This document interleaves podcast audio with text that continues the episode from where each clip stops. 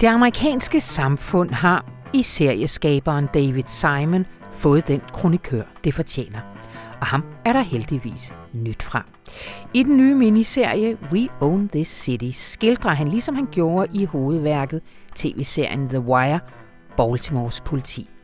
Og det gør han på en måde, som man ikke kan være i tvivl om, hvor dybt problemerne her stikker. Den her gang så har tv-serien et dokumentarisk forlæg, for den handler nemlig om en virkelig korruptionsskandale i byens politikorps, som endte med, at samtlige ni medlemmer af den civilklædte eliteenhed Gun Trace Task Force i 2017 blev idømt lange straffe for at plante beviser, øh, opføre sig voldelige, svindle, skrupelløs med overtidsbetalinger, sælge stoffer, røve penge fra forbrydere og almindelige lovlydige borgere. Lone Nikolajsen hun har set hele serien, og du kan lytte med til sidst i programmet. Mit navn det er Anna von Sperling, og det her det er jo Radioinformation hvor vi også skal have en analyse af den seneste uges optrapning af konflikten mellem Vesten og Rusland. Fordi mens NATO-landene optrapper våbenhjælpen til Ukraine, så er Rusland i stigende grad begyndt at tale om en regulær stedfortræderkrig. Og truer med, advarer mod, lidt efter øjnene, der ser, at det her det kan ende i en atomar konfrontation. NATO-landene satser på, at det er russisk bluff, og på, at Rusland vil tabe krigen. Jeg ringer til Mathias Irminger Sonne i Berlin. Og så får jeg jo også besøg af chefredaktør Rune Lykkeberg, og han har faktisk en optur over, at Rusland lukker for gassen. Fordi det må nødvendigvis for EU til at indse, at olien og gassen skal blive i jorden, hvor den er. Rigtig hjertelig velkommen til.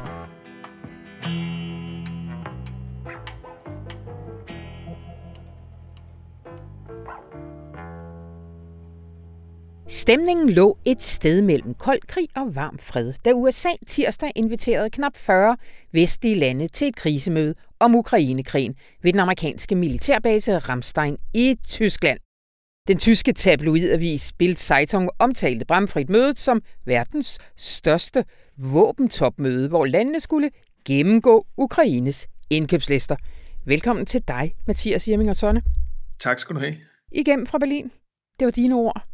Kan du ikke lige starte med at, øh, at sige, altså, hvad, hvad var det for nogen, hvad, hvad, hvad månede mødet sådan konkret ud i? Det månede ikke ud i noget konkret, som offentligheden i hvert fald ved noget om øh, i forhold til våbenleverancer. Øh, men det var et møde jo arrangeret af USA på tysk territorium, hvilket i sig selv ja. er lidt af et øh, koldkrigsscenarie og øh, et møde, hvor der var næsten 40 lande repræsenteret, øh, selv afrikanske lande, og New Zealand og Israel, og alle mulige forskellige lande, øh, Finland, Sverige jo også, altså både NATO-lande og ikke-NATO-lande, mm. øh, som simpelthen sad med ved, ved bordet her og kiggede på, hvad, øh, hvad er det Ukraine øh, beder om.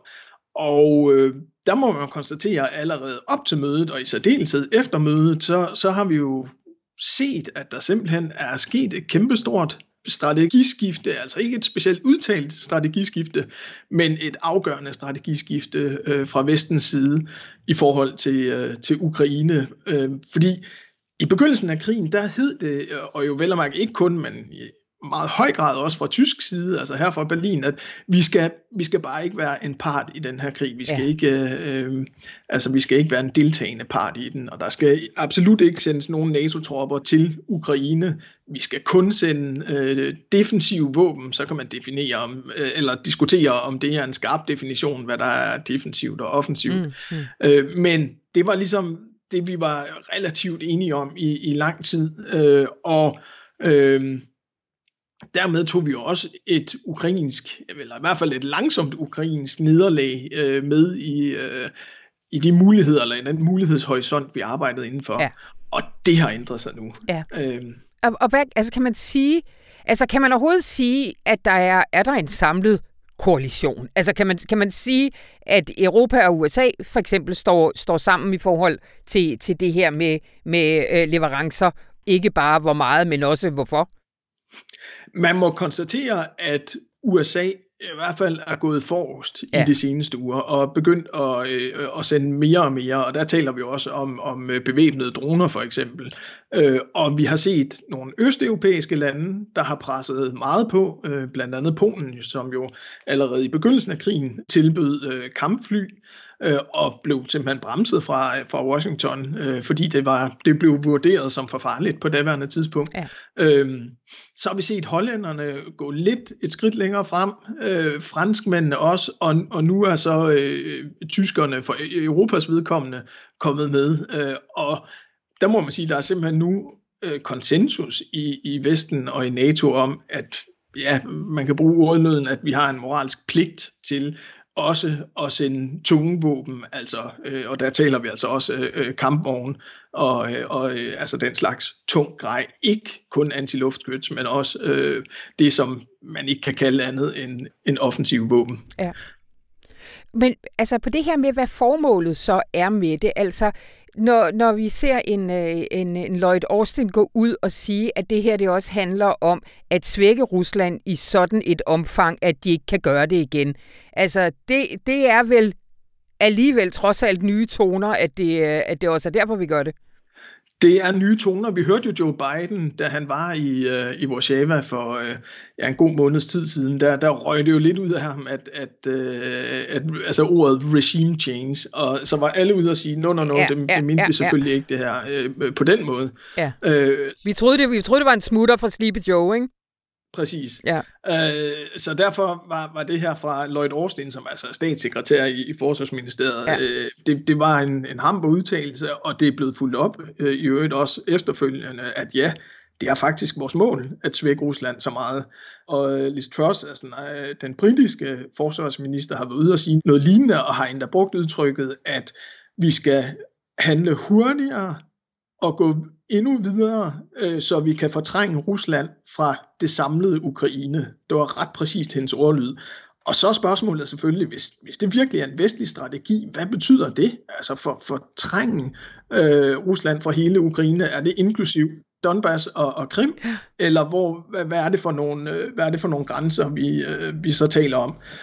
Og så er det jo klart, at, øh, altså, at vi pludselig står i en situation, hvor Moskva kigger med helt andre briller på, på det her, øh, den her forfærdelige krig, som de jo øh, selv har, øh, har skudt i gang. Og så begynder de strategiske dilemmaer. Ja, men, men altså, når, når jeg også spørger om, øh, om, om, altså, om det er et samlet Europa og USA her, så altså, udtalelser som det er vel ikke noget, som Scholz ville skrive under på. Altså, du nævner også et interview, som, som han, øh, han gav i der Spiegel, hvor øh, han advarer mod, at, at lige nu står vi et virkelig farligt sted, og det kan blive en tredje verdenskrig. Altså. Ja, og det er faktisk kun en uge siden, han sagde det. Ja. Øh, og det er, øh, det, det er også en meget, meget, altså en del af en meget mærkelig kommunikation fra Scholz, fordi han, han kommer med den her øh, dommedags øh, retorik.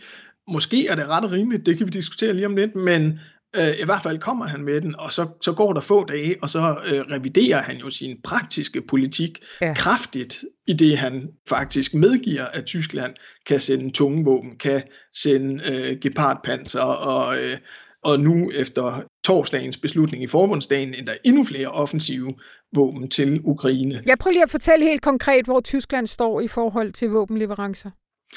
Øh, jamen, Tyskland står der, hvor, øh, hvor der øh, i dag, øh, torsdag, skal jeg skynde mig at sige øh, til dem, der først hørte på lørdag, øh, at der har været en afstemning i, i forbundsdagen, fordi vi har en parlament her i Tyskland, øh, og, og derfor skal regeringen altså have, have bedt parlamentet eller forbundsdagen om, om opbakning øh, til at sende øh, udrustning og tunge våben, komplekse våbensystemer, som det hedder øh, øh, ordret, øh, til Ukraine.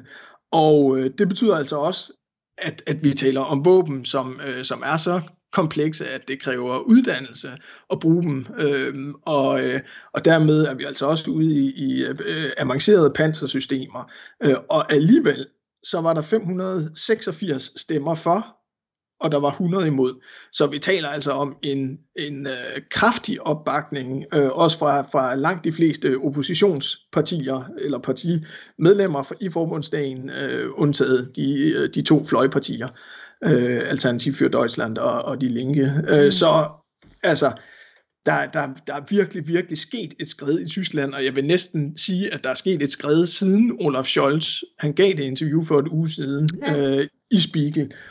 Og det store spørgsmål er så, er det et fornuftigt skridt, der er sket? Fordi mm. hvis, man, hvis man kigger på, hvordan øh, retorikken er fra Moskva lige nu, så kan man sgu godt øh, få, få rimelig bløde knæ, synes jeg. Ja. Øh, ikke kun hvis man sidder her i Berlin, men i særdeleshed hvis man sidder i, øh, i Warszawa, hvor de jo i øvrigt er endnu mere pro våbenleveringer. Mm. Øh, Men altså, vi, vi har hørt øh, øh, Lavrov, den, den russiske udenrigsminister, han har været ude og tale fuldstændig åbent om en stedfortræderkrig. Ja. Jeg taler ikke russisk, men overalt der var det oversat som en proxy war, ja. en stedfortræderkrig, hvor Vesten simpelthen fodrer stedfortræderen, nemlig Ukraine, med våben, og ergo ligger Rusland altså i en øh, åben konflikt, hvis ikke krig med, øh, med NATO lige nu. Og det er den wording, vi hører fra, fra Moskva.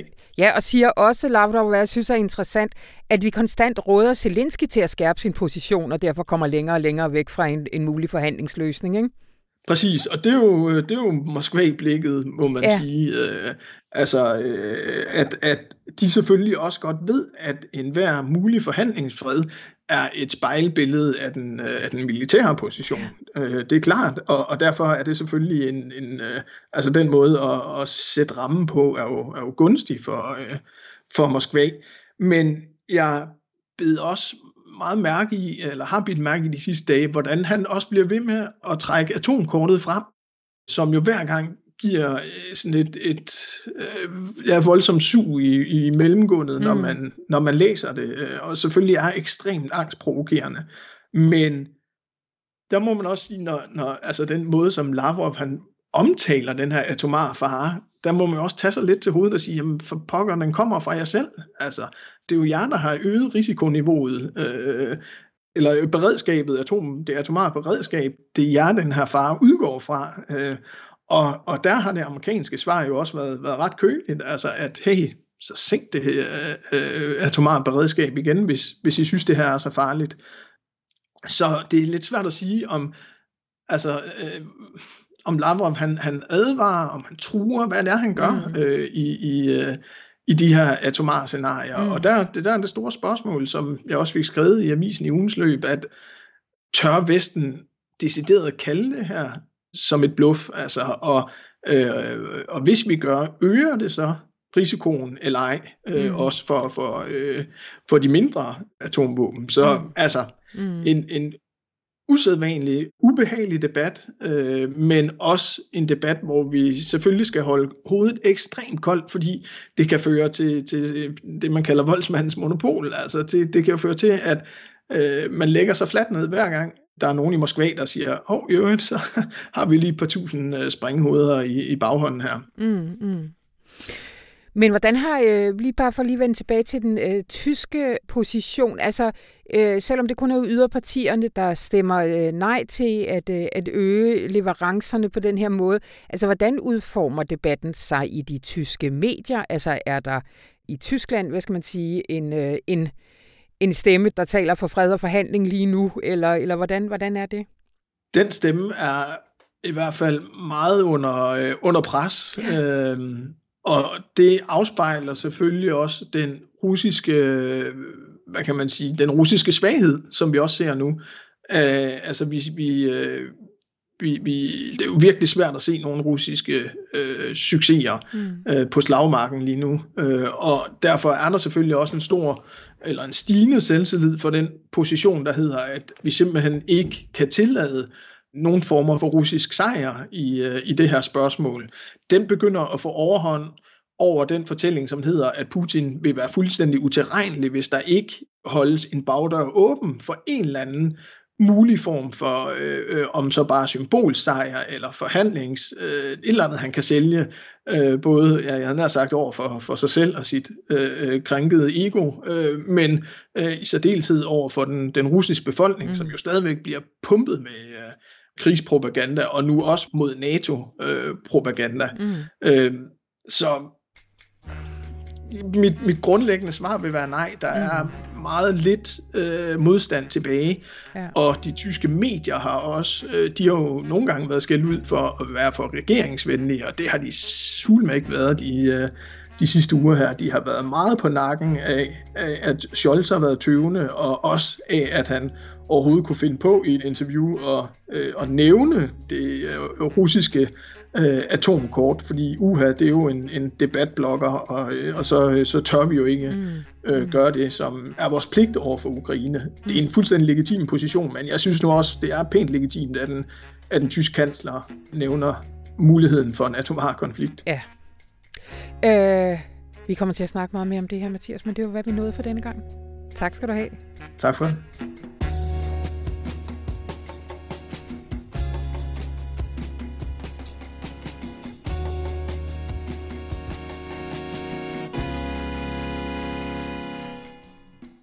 Yes, hej Rune. Hej Anna. Har du en opper til os? jeg har en kæmpe opper. Jeg har en kæmpe opper. Øh, jeg, vi har jo været i en meget, meget pinlig situation i Vesten. Særligt i Europa.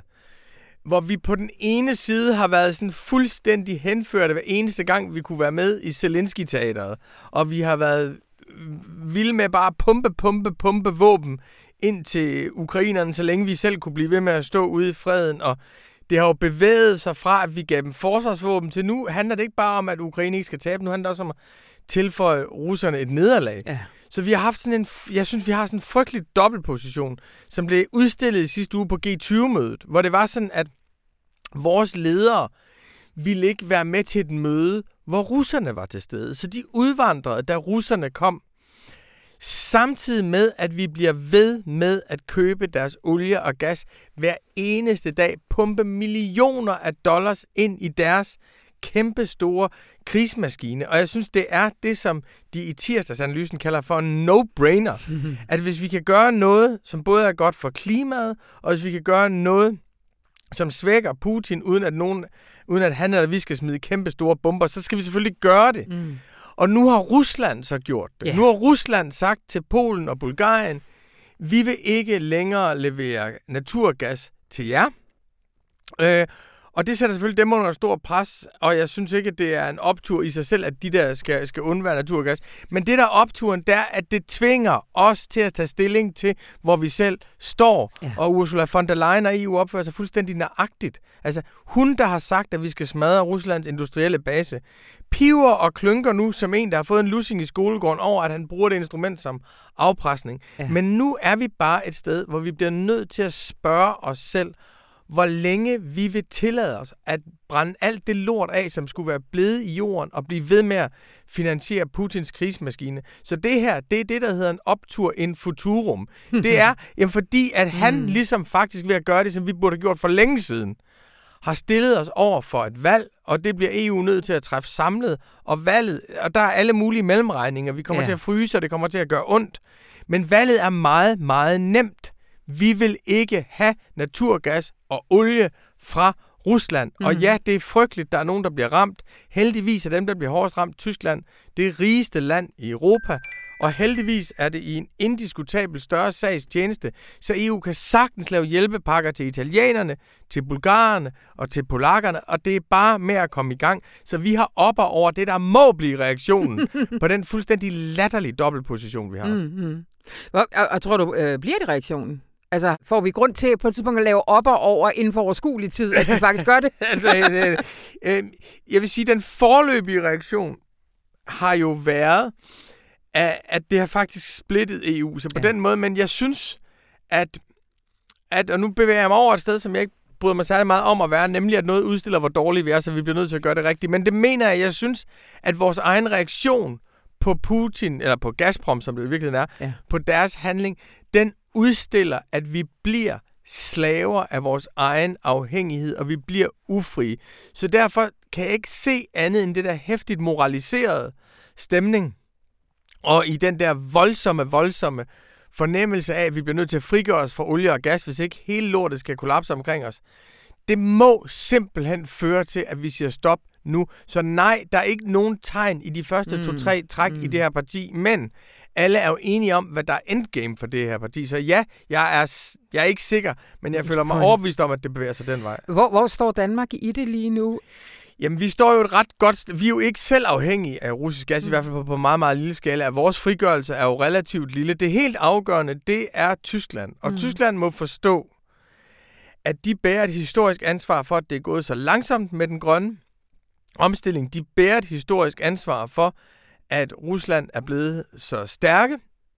De bærer et historisk ansvar for den afhængighed, der gør os åbne over for afpresning. Og der er en meget interessant opinion i Tyskland i øjeblikket, som diskuterer det her meget, meget, meget intenst. Hvor mm. første bølge var selv Robert Habeck, som har gået på RUK, øh, deres øh, vicekansler og klima- og økonomiminister har været ude og sige, at det her vil gå ud alt for hårdt ud over vores sammenhængskraft. Så selv den grønne klimaminister ja. siger det, er kommet enormt meget i defensiven. Og der er ligesom en stemning af, at vi kan ikke længere bilde os ind, at det at adlyde den tyske industris imperativer fører os til frihed og fred. Vi må frigøre os af det. Så kampen står i Tyskland, og det bedste, mm. man kan gøre, det er at levere nogle argumenter i Danmark, som vores kammerater i Tyskland kan bruge til at vinde den kamp, som vi absolut må vinde. Ja. Men helt konkret, så øh, mangler øh, vi vil at melde tilbage, om vi vil betale vores regninger i rubler, ikke? Jo, jo. Er den ikke og, stadigvæk øh, Jo, den er, den, er stadig, den er stadig uafklaret her, ja. hvor vi her hvor vi siger torsdag. Og der ja. er nogle områder, hvor Danmarks holdning er meget afgørende, men det her regner jeg ikke for. Nej, nej. Det her regner jeg det her regner jeg ikke for en af dem. Det er klart, at vi kan sagtens være maksimalister og sige, det vil vi ikke, og det er jo også vores forløbige indstilling, mm, men, mm. men øh, det er helt afgørende. Det bliver, hvad, hvad, hvad Centraleuropa foretager sig. Og jeg synes, at man kan ikke, altså, man kan ikke være så højt oppe moral, som mm. vi er, og så mm. så langt nede energipolitisk. Plus, at jeg synes også, man må sige, den her krig var vi ikke forberedt på. Det er en krig, som vi væltede lidt ind i. Og vi foretog os nogle ting i starten, fordi vi troede, det russiske militær var enormt stærkt. Blev enige om en, altså enige i uh, godsøjne, om en mm. meget hurtig oprustning, fordi vi troede, det var der, kampen stod. Nu står vi jo over for en krig, hvor det, som begynder at minde en lille smule om Afghanistan og Irak, i den forstand, at det er en krig, vi er blevet involveret i, og som der er nogle absolute principper på spil i, og som vi absolut ikke har nogen strategi for at komme mm. ud af, og kan se mm. en afslutning på, og hvor man kan sige, at mange af de træk, vi foretager er isoleret set rigtigt, men bringer os hen et sted, hvor det er svært at se, hvem skal egentlig male mm. i den her konflikt, og hvad er egentlig forhandlingsrummet imellem os. Og der bliver vi nødt til at sige, at den her konflikt kommer til at vare lang tid, og alt, hvad vi gør imod Putin, skal være noget, der skaber en bedre verden, og ikke en dårligere verden. Og det her er det oplagte. Men, men i så fald, øh, hvis man skulle tage den øh, tanke helt ud, så skulle øh, EU's samlede melding til Putin vil være, så straks du holder op med at lave krig i Ukraine, så vil vi gerne øh, købe din olie og gas, og det gør vi i rubler. Nej, meldingen skulle være, at vi kommer, at, at øh, al olie og gas skal blive i jorden. Godt. Al olie og gas skal blive i jorden. Jamen prøv mm. at høre, vi ved jo, at, at eksperterne siger, at 80% af vores olie- og gasressourcer skal blive i jorden, hvis vi skal nå mm. vores mål fra Paris-aftalen. Og der må man spørge, hvis ikke vi skulle ja, ja. være rige nok til at kunne klare det afsavn. Jeg er helt med, men det er jo bare det der med, at at vi har mange bolde i luften lige nu. Ikke? Ja. Altså hvis vi altså, øh, både skal navigere efter øh, det sikkerhedspolitiske, vi skal have stoppet Rusland, øh, vi skal på en eller anden måde, forhåbentlig vel på et eller andet tidspunkt, bruge både vores, øh, vores sanktioner og vores energipolitik til at øh, få Rusland til at stoppe krigen. Eller ja, hvad? men der mener jeg, bare, jeg, mener, jeg mener bare ikke, at det er sådan, at jamen, hvis han så stopper krigen, så begynder vi at brænde øh, naturgas og olie. altså, meningen med, grund til, at jeg også siger, at man kan gøre det, det er jo fordi, der vil, altså, de har brugt det der tyske udtryk, at man skal fryse sig til frihed. Ja. Det er, at der vil være en omkostning nu, men grunden til, at vi alligevel tror på, at den omkostning ikke vil være permanent, det er jo fordi, det vil accelerere en grøn omstilling, mm. som kræver mm. alt, mu- altså alt muligt, at vi finder nye metaller. Alt, altså kræver alt muligt forskelligt. Men mm. der er vi når hen et sted, hvor vi bliver uafhængige.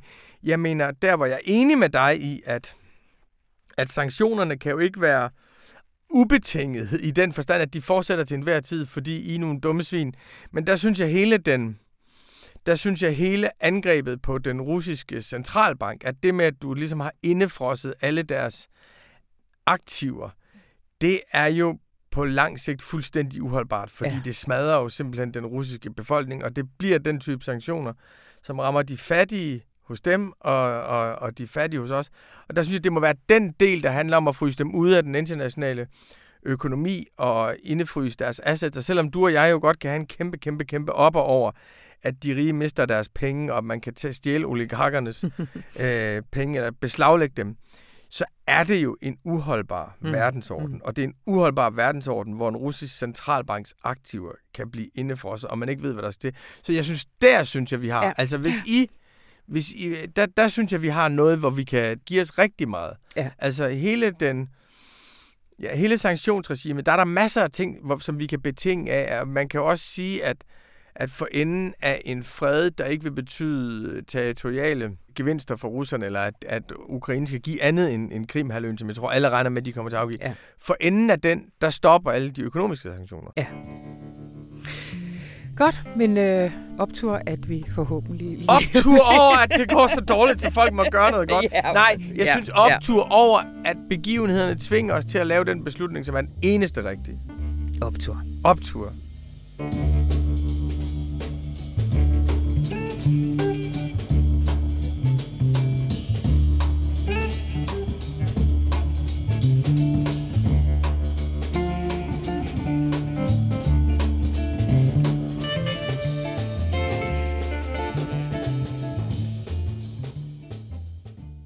I We Own This City får man at se, hvad det betyder i praksis, når voldsmonopolets medarbejdere ikke kan se mening med at følge reglerne, og når de, der skal få dem til at gøre det, begynder at tvivle på, at det overhovedet nytter noget at forsøge.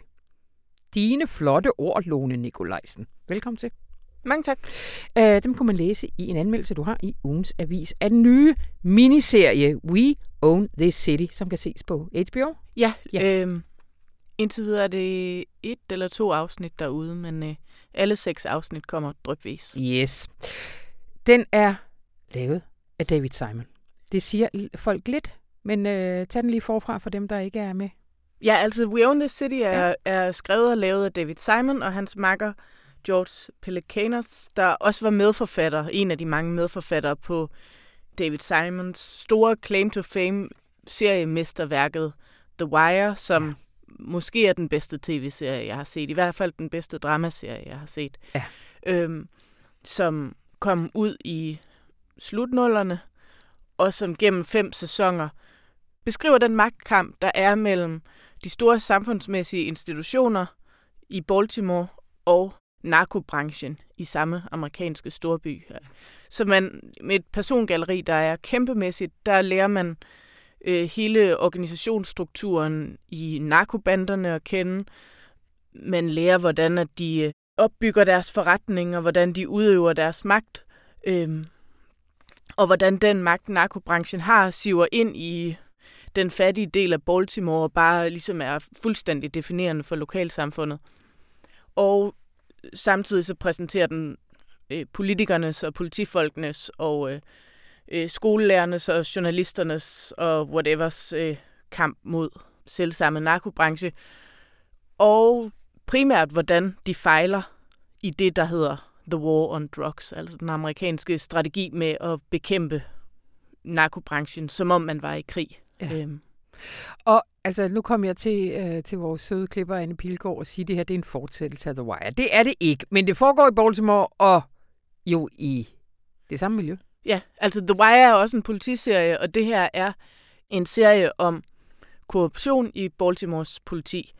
Og det er overhovedet ikke en øh, efterfølger. Nej, spin-off. Men, men det er, man kan nærmest se det som et appendix, fordi det er ja. ligesom affødt af det samme ønske om at blotte et af de altså store systemfejl i, i det amerikanske samfund, at politivæsenet ikke fungerer. Ja. Øhm, og i modsætning til The Wire, som var en fiktionsserie, øh, der var baseret på David Simons arbejde som kriminalreporter på en avis i byen gennem 13 år, mm. øh, så er We Own the City baseret på en dokumentarisk bog, skrevet af en journalist, en bog, der også hedder We Own the City. Og den her bog og den her serie, den handler om en bestemt politiskandale, hvor alle ni medlemmer af en eliteenhed, der hedder Gun Trace Task Force, i 2017 blev dømt for alt, hvad man kan gøre galt som politibetjent. Altså være, være korrupt, stjæle folks penge, og det her det er både forbrydernes øh, narkopenge, som de fandt, når de rensede huse, og øh, krøllede dollarsedler, de hiver op af folks lommer, når de, øh, når de visiterer dem helt umotiveret på gaden, bare for at få deres egen adrenalin op at køre. Øhm, og så har de stjålet stoffer, stjålet våben øh, og svindlet med overtidsbetaling og som det måske mest sådan skadelige for tilliden til politiet fra borgernes side, så har de bare været enormt brutale, uden nogen som helst legitim grund til at være det. Så det er også en serie om politibrutalitet, som jo nok må sige at være et generelt problem i USA, og så de her øh, medlemmer af Gun Trace Task Force, altså øh, ekstraordinært store skurke, fordi de de også bare opererer som sådan en statsautoriseret røverbande, man ikke kan komme efter, og som man ikke kan straffe, og som kan, ja, som kan røve narko fra de andre narkobaroner, og så sælge det videre ja. og slippe fra det. Og når du siger, det er et appendix, fordi jeg, jeg har kun lige uh, set uh, første afsnit, eller det meste af første afsnit, og det der jo er ret tydeligt, det er jo også, at racespørgsmålet, sådan umiddelbart tænkte jeg, fylder mere eksplicit end i The Wire. Altså, er det også et appendix, fordi det er jo også en kunstnerisk kommentar lavet efter Black Lives Matters, og at hele det spørgsmål er blevet mere præsent i det amerikanske samfund? Altså, racekonflikter fylder meget i det billede, som serien giver ja. af Baltimore. Øhm, det er en ret presserende del af den sådan, historiske kontekst, også for den her øh, eliteenheds svindelnumre, at øh, Baltimore er i oprør efter, at en afroamerikansk mand ved navn Freddie Gray i 2015 døde af skader, han havde pådraget. Han var blevet pådraget i politiets varetægt. Øhm, det var i 2015. Efter det var der protestdemonstrationer, der eskalerede til optøjer, da politiet gik ind heller. Ja, øh, ja. Øhm, og det her politidrab på Freddie Gray, det fylder os meget i serien. Øhm, den store historie i serien er, er også bare, hvordan dynamikken er mellem politistyrken og borgerne, at, mm. der, at der sådan ikke skal meget tilføre, at der sådan er øh, voldelige sammenstød. Og så kan man sige, behandlingen af afroamerikanere fylder noget på den måde, at stort set alle, hvis ikke alle de borgere i Baltimore, som øh, politiets øh, brutalitet går ud over, er sorte amerikanere. Mm. Øhm, hvilket også kan have noget at gøre med, at de udsatte boligområder med rigtig meget kriminalitet er befolket af sorte amerikanere. Mm. Men der er sådan en enkelt scene, som ikke er særlig vigtig i det overordnede plot, der bare lige peger ud på sådan en forfaldsfortælling om, hvordan bestræbelsen på at gøre USA til et lige samfund, hvor alle kunne klare sig, den er stagneret, hvor at, øh, det er en scene, hvor at nogle af de mere retskaffende politifolk er inde og overtale en ældre kvinde til at udtale sig som vidne, og det er helt vildt svært at få folk i Baltimore til at udtale sig ja. øh, som vidner til politiet. Det fortæller David Simon også om i et interview, han har givet til Christian Mongård, at den tillid er der bare ikke, og derfor så er de også øh, vildt dårlige til at opklare forbrydelser, for man skal jo ligesom bruge vidner, og folk stoler ikke på dem. Så derfor er der ingen vidner. Men i den her scene, så taler de med en sådan fin ældre dame, der fortæller om, hvordan at hun og hendes mand var de første sorte, der købte hus i det her kvarter, og engang var det et fint sted. Og så ser man ud på gaden, hvor altså hver tredje hus har plader for vinduerne, mm, mm. og hvor hver eneste gadehjørne har en øh, narkohandler stående. Så det er også det er også et portræt af, hvordan nogle boligkvarterer, der engang var dannet rammen om en blomstrende sort middelklasse, ja. nu er fuldstændig sat tilbage og altså desintegreret fra sådan de velfungerende dele af det amerikanske samfund på grund af narko og kriminalitet og håndtering af de her ting. Ja. Du skriver i din anmeldelse, at med David Simon, så har øh, det moderne amerikanske samfund fået den kronikør, som det fortjener. Altså, hvad er det, der gør, at han er så god til at fortælle de her historier? Jeg synes, det, der er imponerende ved den her serie, og ved, øh, især ved The Wire, er, at han tager noget så tørt og komplekst som systemfejlene i det amerikanske samfund, altså øh, måden man opgør succes på for en politiafdeling, måden man skruer statistik sammen, Hmm. når en politichef skal vise sin chef, som er politisk valgt, hvor godt eller dårligt det går. Sådan, det er faktisk en uh, fortællemæssig drivkraft at vise, hvor, hvor dårligt skruet sammen uh, succeskriterierne er i forskellige institutioner. Det er ja. Ja. jo sådan noget, man ellers kan holde mange lange kedelige møder om incitamentstrukturer og evalueringsmetoder. Ikke? Ja. Men, men den viser, hvor meget ulykke det skaber, hvis man har den forkerte måde at gøre succes op. Hvis det er vigtigere for en politichef, at man kan komme med et højt tal på, hvor mange der er blevet anholdt, end at man egentlig har gjort samfundet mere trygt. Ja. Og det, det er også noget, der går igen i portrættet af de her slyngler fra Gun Trace Task Force, at de bliver usårlige, fordi at de kan øh, fremvise god statistik, mm. som deres overordnede kan fremvise til deres overordnede, som de kan fremvise til deres overordnede, og i sidste ende til en politisk valgt leder, der kan øh, præsentere et højt tal for vælgerne, og så kan det godt være, at det, at øh, der er blevet anholdt rigtig mange, det overhovedet ikke er ens betydende med, at gaderne er trygge ja. at gå på, fordi det har bare været en tom magtdemonstration. Men det er noget, der gør de her korrupte politibetjente rimelig usårlige, at de bare har fået hævet en masse mennesker ind i arresten. Ja. Øhm, sådan et helt tåbeligt, håbløst succeskriterie, Ja. som skader samfundet mere, end det gavner det, men som så også gør, at de har så meget goodwill hos deres ledere, at de får lov til at passe sig selv. Ja. Og altså, hvordan portrætterer, nu ser du, øh, kaldt du dem slyngler, eller, eller hvad, altså, hvordan portrætterer, er, er der sådan gode og onde øh, øh, kræfter, der, der kæmper i, i, i det samme politi, eller hvad, hvad er han sådan? Det er jo sådan den klassiske fortælling, at der er nogle brødende kar, og så kommer der et eller andet øh, øh, godhjertet menneske ind og får ryddet op i det. Er det øh, kan man gøre det i David Simons univers? Jeg synes ikke, man kommer uden om, at der er øh, nogen, der har et velfungerende moralsk kompas, og nogen, der har et, der fungerer helt af helvede til. Ja. Men man kan heller ikke sige, at det er et portræt af, hvilken skade nogle få brødende kar kan udøve i et politivæsen, fordi det er der simpelthen for mange af dem. Ja. Og der er nogle normer for, hvordan man passer sit arbejde som politibetjent, der er alt for udbredt til, at man både kan være anset som en flink, øh, lojal kollega og følge loven. Mm. Øhm, der er en karakter, som hele serien igennem fremstår som den retskaffende politibetjent, der er sluppet ud af narkoafdelingen, hvor det, man laver, er fuldstændig meningsløst, fordi man bare hiver de lavest rangerende narkohandlere ind i arresten, tager deres narko, sender dem ud igen, eller fængsler dem, og så bliver de erstattet af nogle andre. Ja. Øhm, men man laver ikke noget reelt samfundsforbedrende arbejde. Han er så aftjent sin værnepligt, der er kommet hen i drabsefterforskningsafdelingen, hvor han virkelig kan se meningen med det, de laver, og ved hjælp af den tillid, han opbygger til folk, han møder, fordi han taler ordentligt til dem, så får han faktisk opklaret et mor, og man ser, hvor glad han er den dag, han faktisk har lavet noget, Mm. der betyder noget.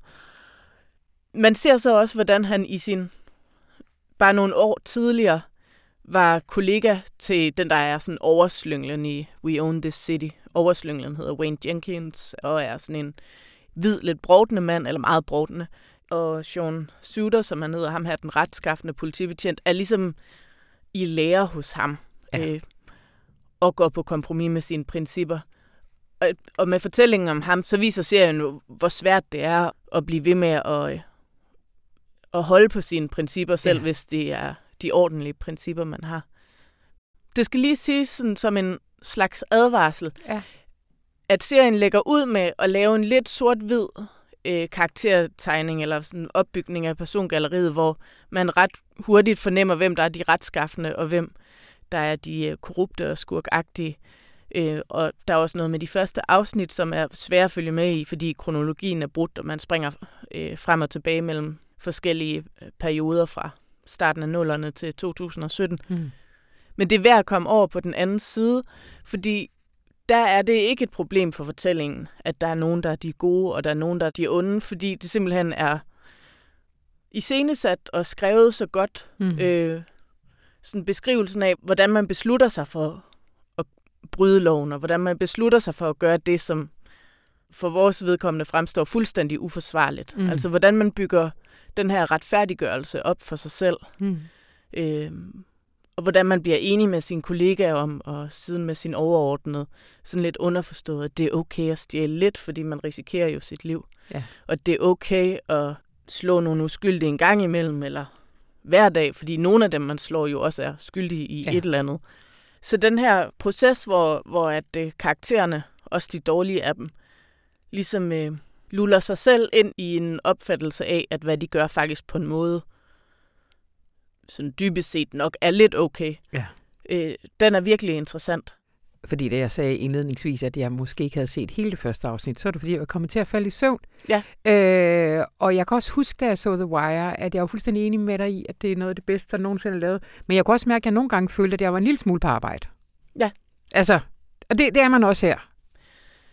Ja, det synes jeg, man er især i de første to afsnit. Ja, okay. Efter det, der var det, der var det sådan en fornøjelse at få fortalt en god historie, men jeg synes, det var svært at følge med de første ja. to afsnit, også fordi jeg så dem uden undertekster, og der er rigtig meget amerikansk jura-lingo og forkortelser for forskellige instanser i det offentlige ja. system og sådan noget. Er der også mange bandord? Øhm, det, var jo det var på mange måder The Wires claim to fame. Eller, øh, fordi der ikke er så mange med fra selve narkobranchen, så, øh, så behøver man, så er der ikke så meget af den der street lingo. Det, nej. Men altså, jeg tænkte også på en ven, jeg har, der ikke synes, at øh, der er nogen grund til at se fiktion baseret på virkelige hændelser. Fordi man må jo ligesom bestemme sig, så enten lave dokumentar eller finde på en historie selv. At øh, den her serie var et eksempel på, hvorfor det er godt at lave fiktion baseret på virkelige hændelser. Fordi at øh, selvom skurkene fremstilles som skurke og ikke øh, engle, der er galt afmarcheret, så er det bare så klogt og nuanceret et portræt af skurkes måde at, eller slynglers måde at retfærdiggøre deres handlinger på. Mm. Og det tror jeg ikke rigtigt, man kan fange på, på nogen som helst dokumentarisk ej, ej. måde. Selvbedraget der. Men det kan, det kan fiktion, og det kan den her dramaserie. Den kan ses på HBO. Siger to afsnit nu? Og så jeg ved man... det faktisk nej, ikke, men nej, altså, nej, den, nej. de kommer jo bare lidt ja. af gangen på HBO. Det gør det jo gerne. Øh, tusind tak, Lone Nikolajsen. Det var, hvad vi havde i denne uge til dig. Gå ind på information.dk nyhedsbrev, hvis du ikke får vores nyhedsbrev. Og husk lige, det er jo faktisk en stor, flot pakke, hvor vi også giver tips til alt det andet, man kan lytte til, oplæste artikler og andre podcasts. Øh, mit navn det er Anna von Sperling, og programmet her det var klippet af Anne Pilegaard Petersen. Og så må du have en rigtig dejlig weekend.